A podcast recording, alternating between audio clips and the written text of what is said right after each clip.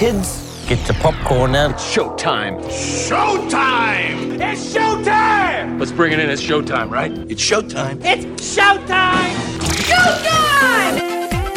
Let's get the show started. Last weekend at the box office, Black Panther Wakanda Forever brought in 5.1 million. A Man Called Otto brought in 4.2 million. Puss in Boots: The Last Wish brought in 16.8 million. Megan 30.4 million, and Avatar: The Way of Water 45.8 million. New to theaters, A Man Called Otto. Otto is a grump who's given up on life following the loss of his wife and wants to end it all. When a young family moves in nearby, he meets his match in a quick-witted Marisol, leading to a friendship that will turn his world around. A Man Called Otto is rated PG-13. And Plane, a pilot finds himself caught in a war zone after he's forced to land his commercial aircraft during a terrible storm. Plane is rated R. And House Party, the remake of the 1990 comedy. A high school student decides to host a party while his parents are away. House Party is rated R. New to streaming, Doggone on Netflix. A young man and his father begin a desperate search to find their beloved dog, Gonker, on the Appalachian Trail before it's too late.